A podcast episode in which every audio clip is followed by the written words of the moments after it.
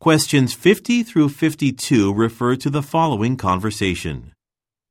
Excuse me, I've been trying to check in for my flight on that automated check in machine over there, but I'm having trouble using it.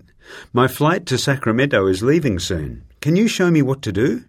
Actually, you're too late to check in on those machines, but I can do it for you here. May I see your passport and reservation number? Here you are. Oh, and I have two suitcases. It's not too late to check them, is it? No, there's enough time. I can take them. OK, you'll be boarding at gate 34, and you should probably hurry since the boarding gates will close in 15 minutes. Number 50. What problem does the man report?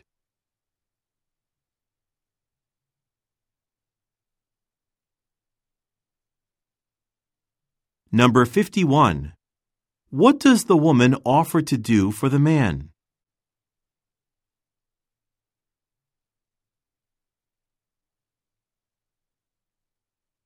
Number 52. What does the woman advise the man to do?